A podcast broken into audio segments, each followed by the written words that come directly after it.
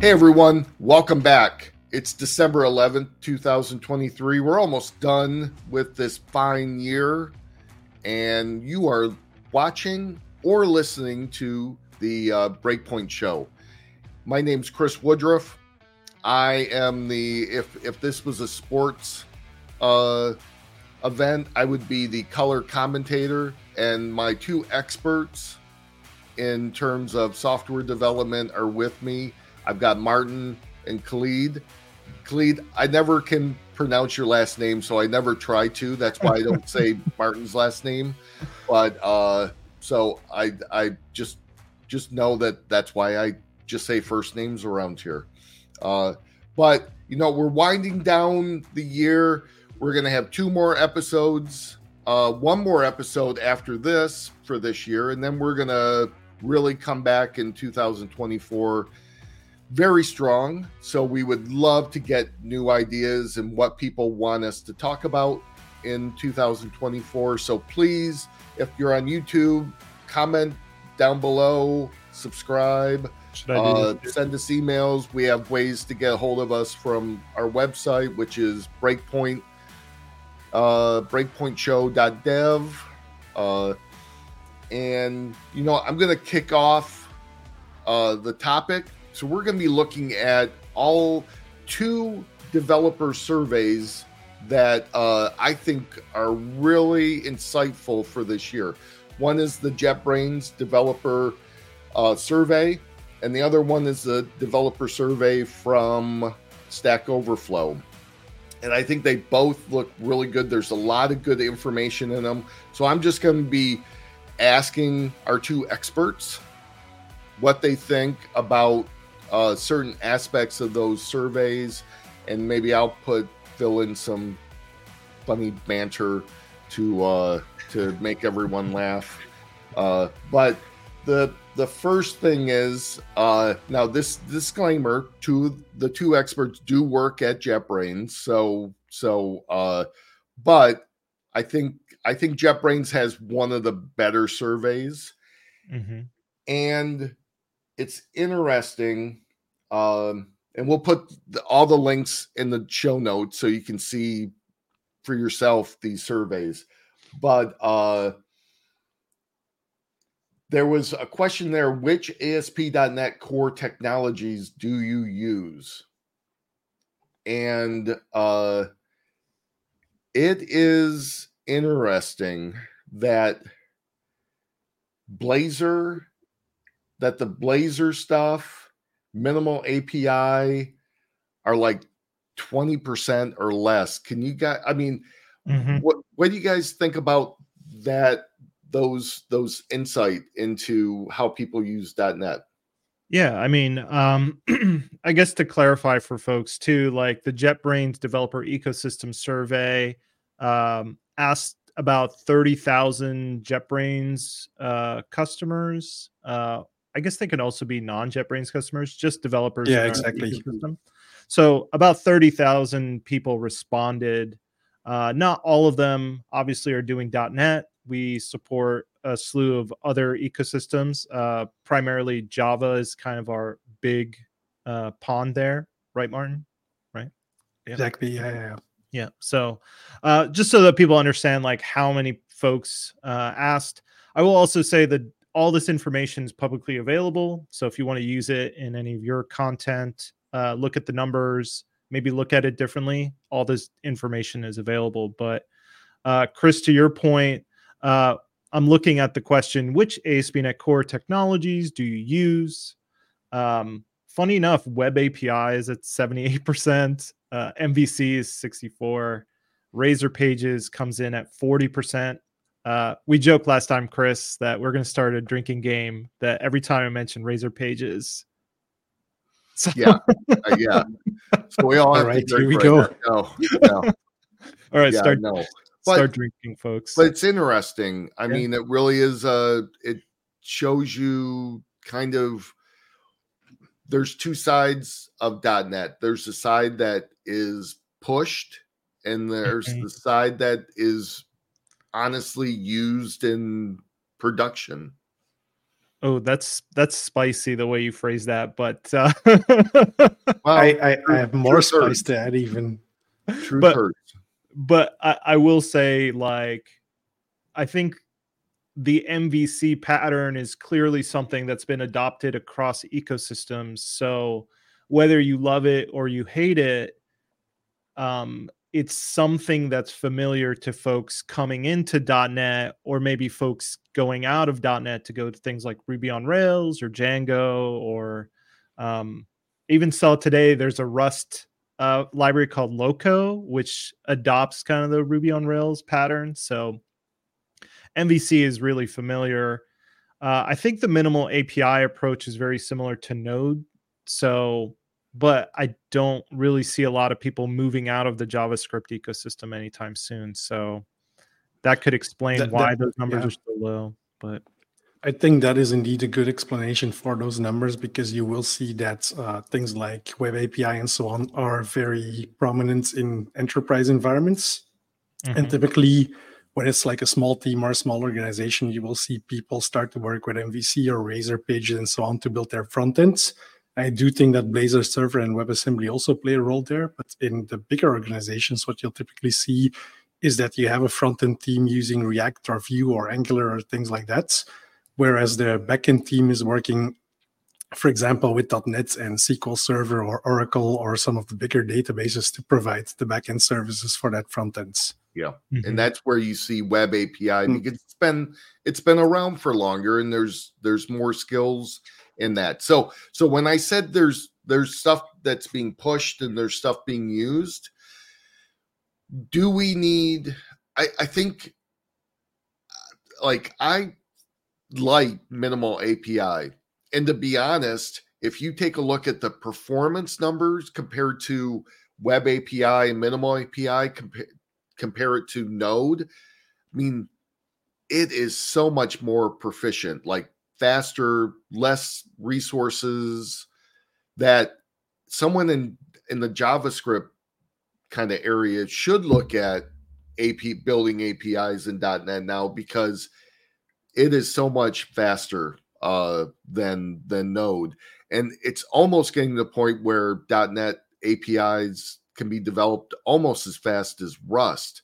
So you're looking at like .NET compared to a like close to the metal type of type of language like C++ and and Rust, which is kind of surprising. Yeah.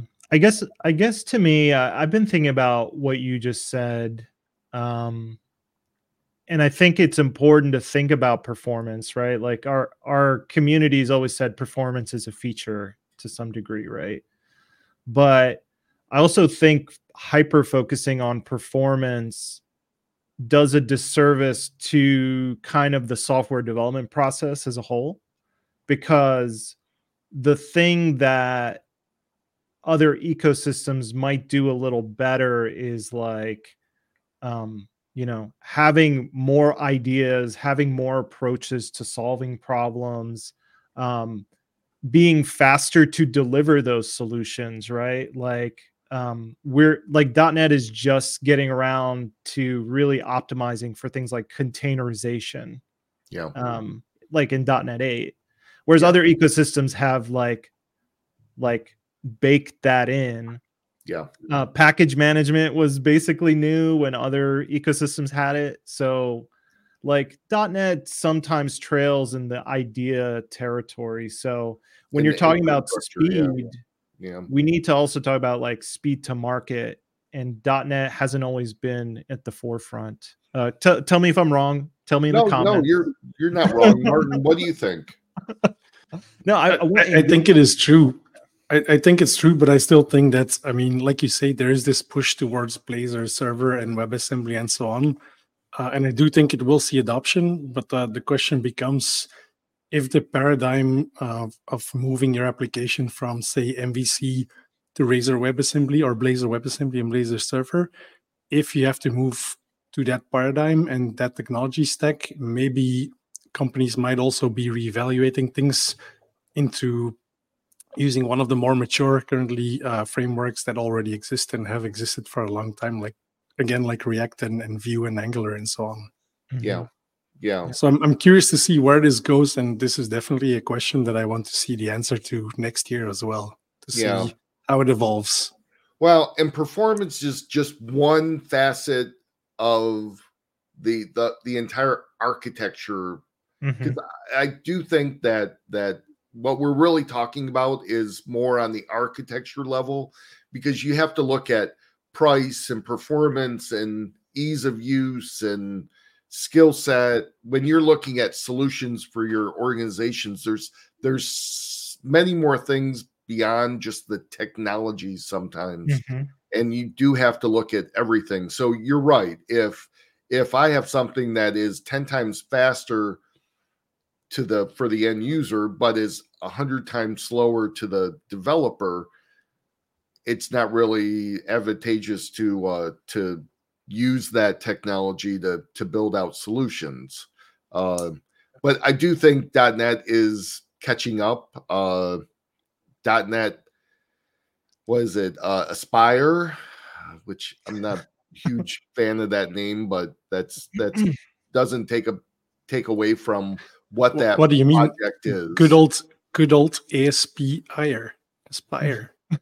yeah aspi- yeah but I, I do think that that's starting down a good road. I hope someone the the problem is it's closed source. So so i wish they would have open sourced it so then someone could kind of bring in build it out for for aws but i see why microsoft doesn't because they're trying to maximize azure.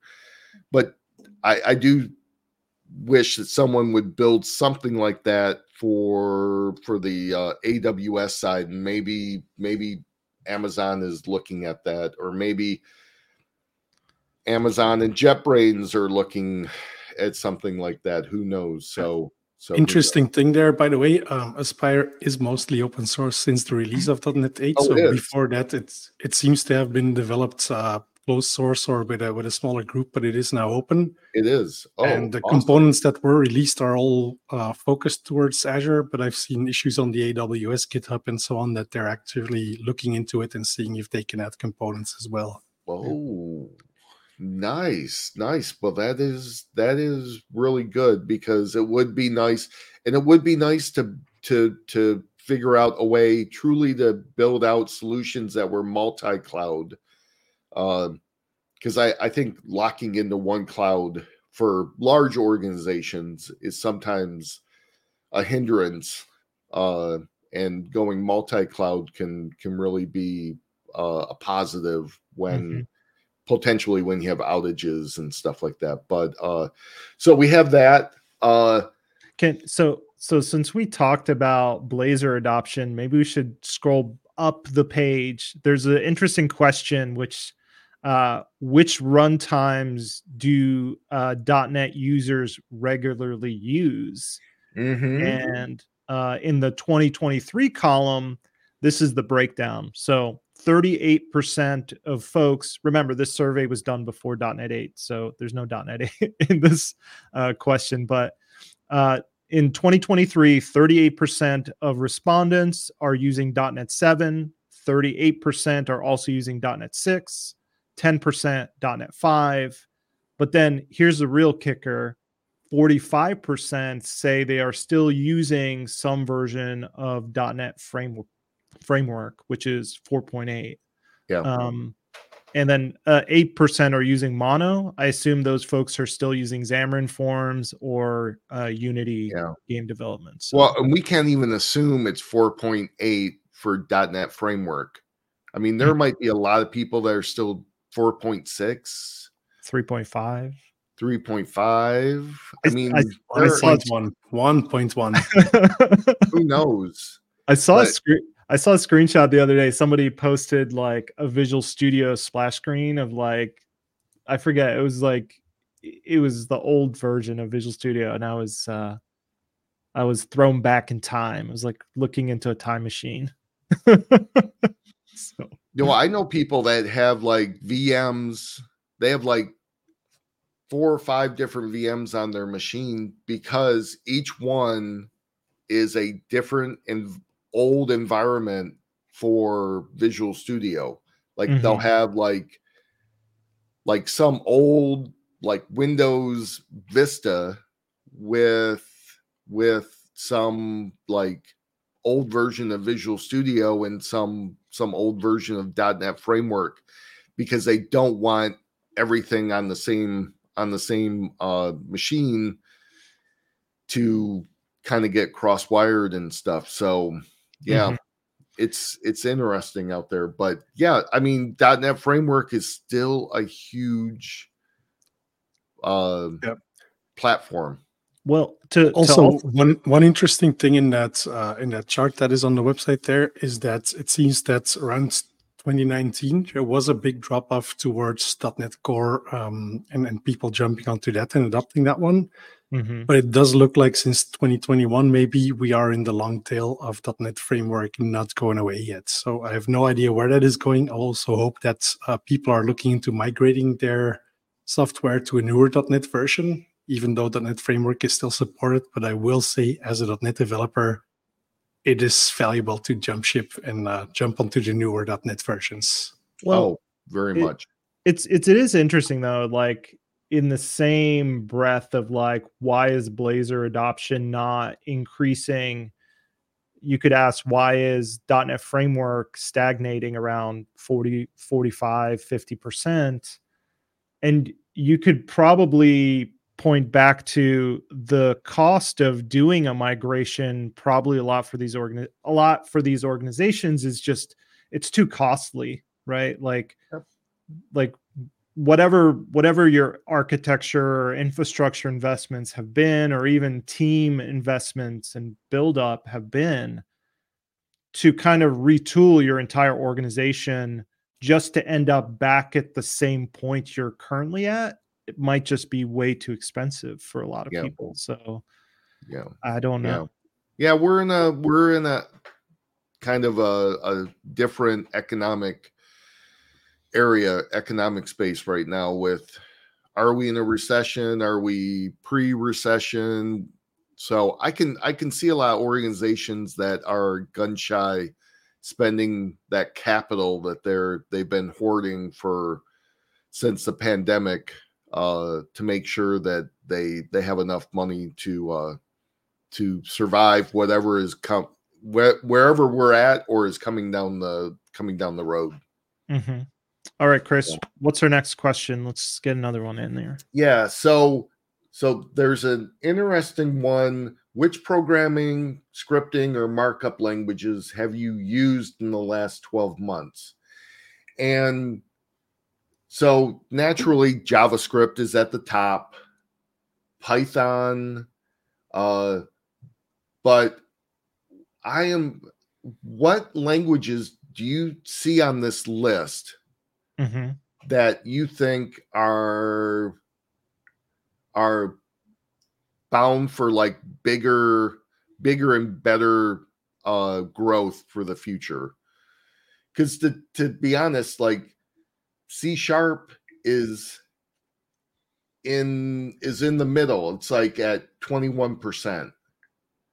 Um and the problem is is that there's also this likely to adopt and it's kind of in the middle also of of the of the numbers. So is C sharp so two things what languages do you see in the future being uh, maybe something for people to look look for for new skills? And two, is C sharp?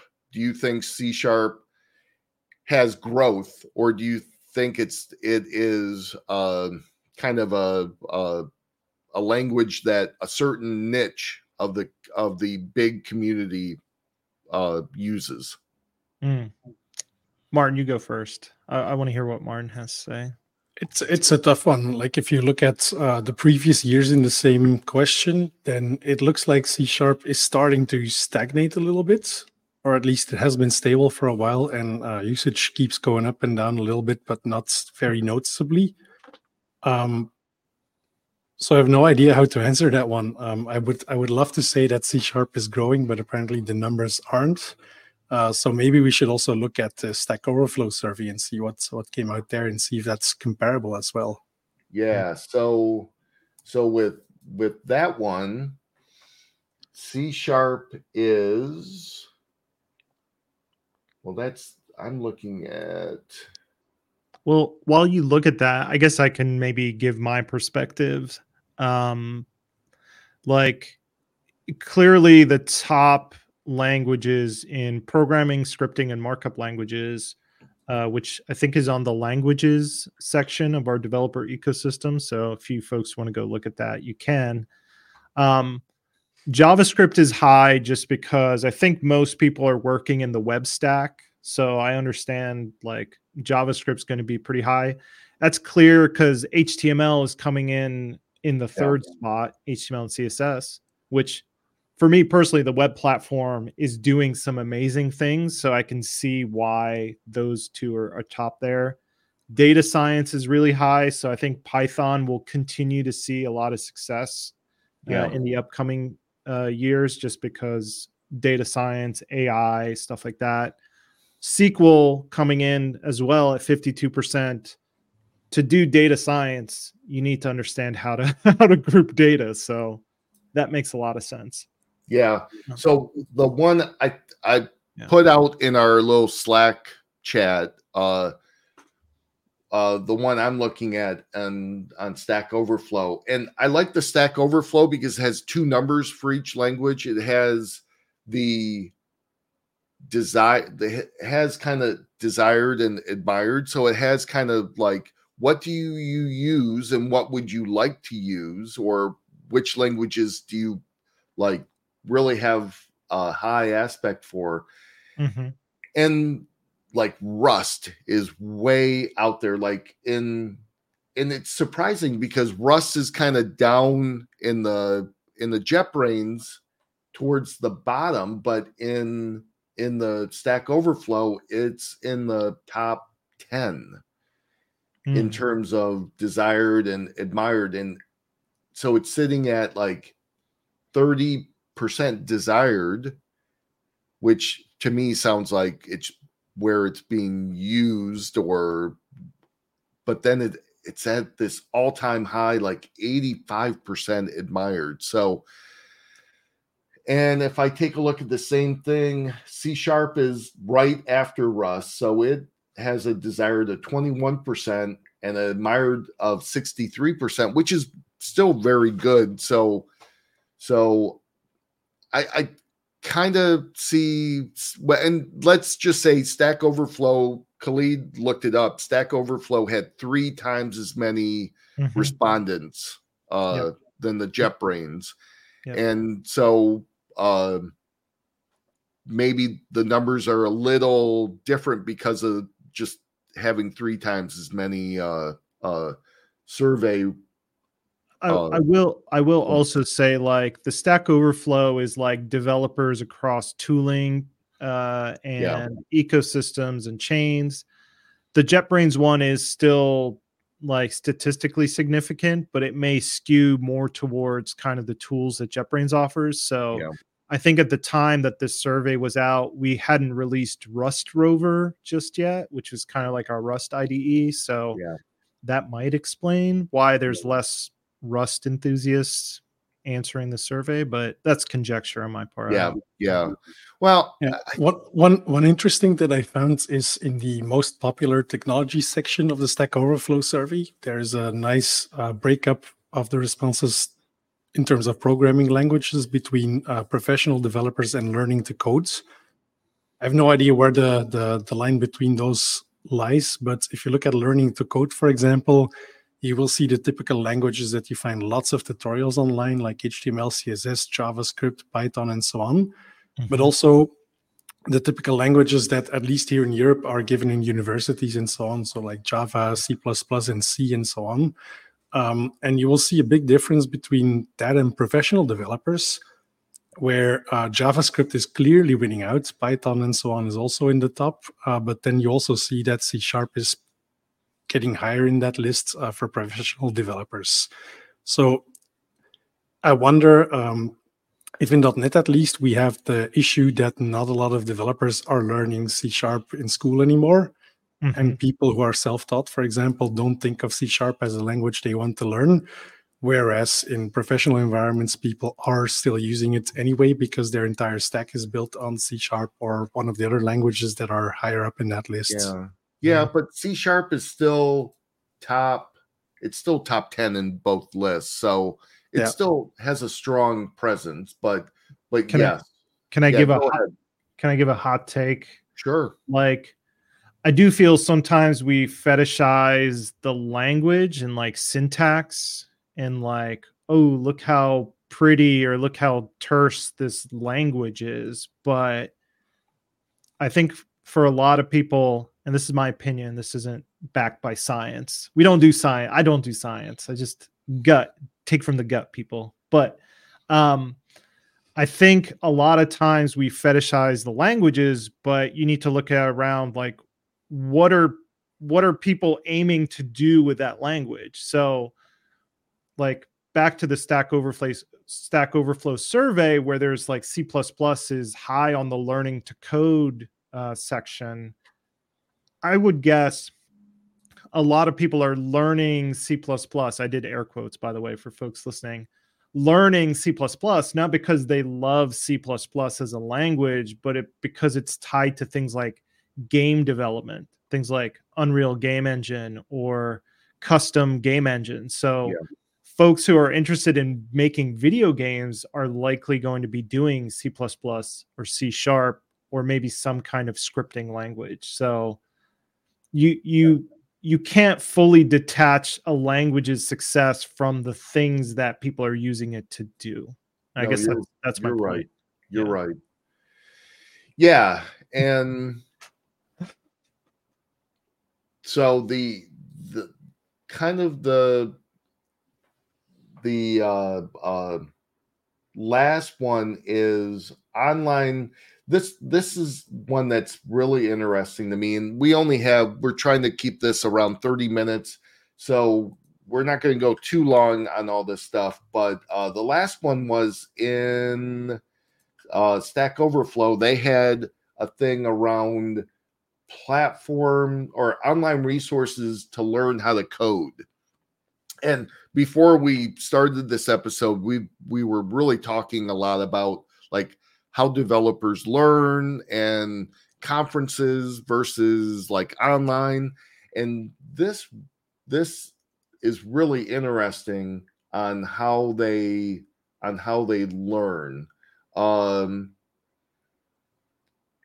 like what we're we're doing right now podcast is only at like 8% so I either see that as as like, hey, like podcasts can only go up. But we're so still Khalid, you're you're screaming your hot takes into the voids that is yeah, uh, know, that is podcasts. But but it I, is it's interesting that uh that 90% of people still learn from technical documentation. Mm-hmm. Just getting going out to the to the uh maker the either the organization that makes the tool or or supports the language and learns that way. Now, and then their number two is I will say Stack Overflow says number two is Stack Overflow, which okay, well, I'll, I'll that's that's a little yeah whatever, but uh, but this is online resources and and but I would love to know how many people like go to in person in person uh, events versus online. And there really isn't a i didn't see a survey around that but like as we've seen in the last five years and it was happening before the pandemic and i think the pandemic just pushed it like put the death nail into it. Really we saw the end of uh, meetups and user groups and stuff like that. And a lot of those groups haven't come back since the pandemic. And we're really seeing a big impact on conferences uh, right now with uh, uh, numbers, attendee numbers are down, and also sponsorship uh, money is is way down also. And and we're not going to go into all that. But how, do you guys think that that more people are just deciding to learn on with online content than to to go and meet up in person and learn new things? As always, uh, it depends, right? it's uh, it's one of those questions where there will be a lot of opinions. Um, I will say that if if I look at what's happening with a lot of conferences, some are doing really well even after the pandemic. Others are struggling a little bit, and I guess it boils down to um, at JetBrains we actually did during the pandemic a survey on this exact question. It's also published somewhere. Um, I think it boils down to one of the interviews that I was sitting on um, with with one of the people that we were talking to, who said that um, if there's a conference somewhere in the US, somewhere in a business park where there's nothing around, and there's five sessions I want to attend, and there's three in the same agenda that I do not want to attend, there's no way for me to get out and go shopping or do something else during those three hours. Whereas if you're doing this online, it's easy to walk out for a couple of hours and join back in, or even watch a replay a little bit later. So um, I think that is one of the, at least one of the key drivers between going to conferences or watching online. So are you are you recommending that conferences build like a uh, you know barbed wire fence to keep people in, like that and and uh, and tasers? tasers that makes a lot of sense. That's how we that's how we increase conference talk attendance. It's perfect. Clockwork orange. Yeah. yeah, everyone yeah. everyone gets eyelid clamps. Yeah.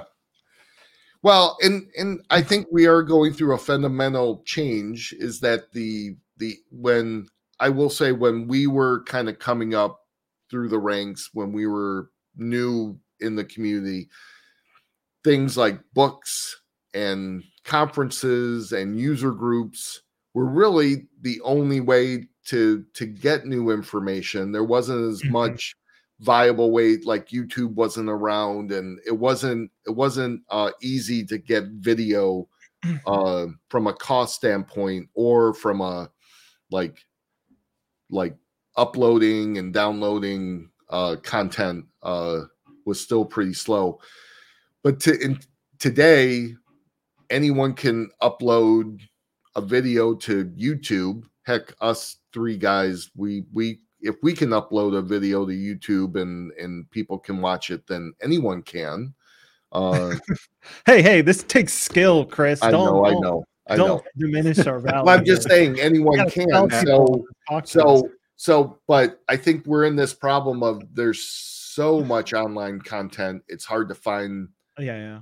The good sure. content and so I think the next the next thing will be how how do people find and curate that the really the the content that they really need to learn and it's just going to impact in person uh events even more so you know it's it's I, I, yeah go sorry go ahead no go ahead well, I was going to say, you know, you you there is, I think, a fundamental shift in how people want to learn. But when you look at the top three of technical documentation, let's call Stack Overflow a community forum, right? Because that's what essentially it is.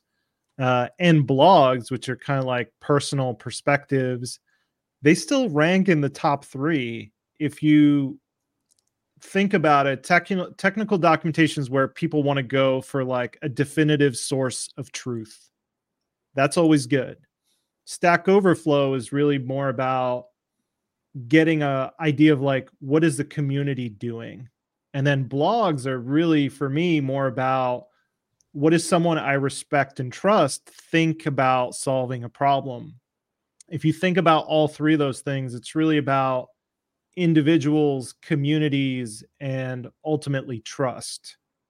Um, whereas everything really underneath that starts to kind of delve into like content and like there still can be valuable, but to get the information out of them, like how to videos or online coding sessions, those are like harder to get that immediate value out of those things. You have to really kind of like sit there and watch it and get through Yeah. it. So Yeah. Although, As much- although to be fair, for that question, I would love to see a breakdown um, based on age range, because I'm I would too. noticing a shift with with younger people who are watching more of the videos and blogs are going down there, for example. But uh, yeah, I would love to see that breakdown, that specific one for that question by age.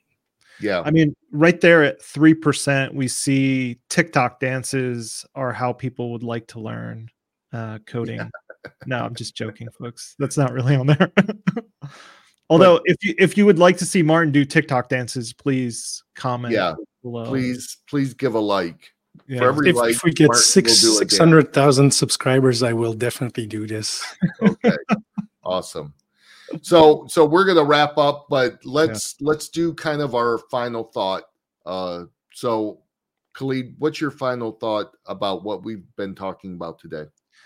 Um, my final thought is like clearly there's a lot of diversity in terms of what problems people are trying to solve, how they're solving those problems. Uh, clearly, in the last like decade, we've seen Python kind of rise to dominance, especially with like the advent of data science and AI.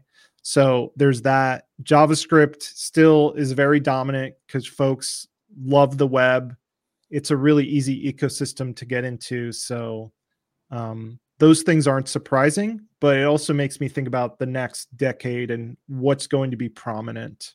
Um, So yeah, it's Yep. overall those are my thoughts. Maarten. I, I, I was going to echo that sentiment. Um, it is a quote from somewhere, but I don't recall from where. But I can't wait for the future to happen and see what's what will go on with all different languages and so on. It's great to see evolution in languages. It's great to see evolution in how people are learning things.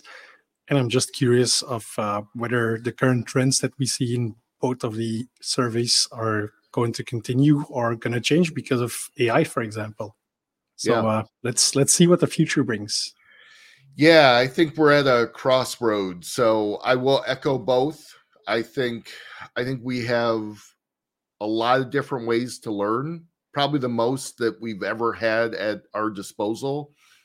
And we have lots of disruption that I think we're going to see over the next year or two. I think uh AI AI will not take away from jobs, but they will disrupt jobs and people will have to learn to incorporate AI to to make their jobs more enriching or impactful or whatever but uh but yeah i think i think we are going to see 2024 be interesting from from the community standpoint uh I think there's going to be a lot of things that that will we'll look back and like, and we're going to see a lot of things that maybe we were sad about and from because they're going away or they're changing.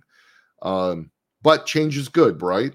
Uh, change is change is what I think every community needs, and I think, to be honest, I think we've we've stagnated in our in some communities for a little while. Uh, and I will take this is a hot take. I think we are our .dot .NET community is a little stagnant right now. I think Blazor is helping kind of get some new ideas and new things and memo APIs.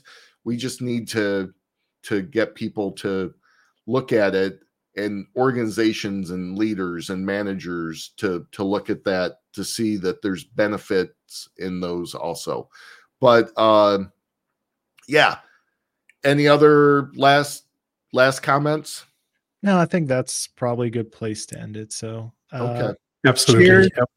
cheers and razor pages to everyone out there. yeah yeah right and sword product right yeah but uh, we want to thank everyone. Please subscribe to the podcast uh, on wherever you listen to us Apple, Google, all the different platforms for. Yeah. for Remember podcasts. six hundred thousands, and I will do a TikTok dance. all of us, we will each do a TikTok dance. Whoa, whoa! I don't Yeah. know. This And may be more Khalid like a will do a. TikTok dance with his dogs. So, Oh, so we're gonna put that out there. But I'm uh, looking forward. Push the button. yeah, push the button. And on YouTube, uh, go and like the like this. If you don't want to subscribe, at least give us a like, so the algorithm will push us out to uh, more people.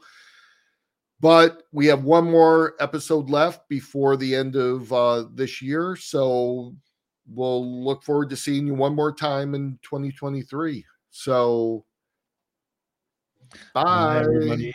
Bye. Bye, everyone. See ya.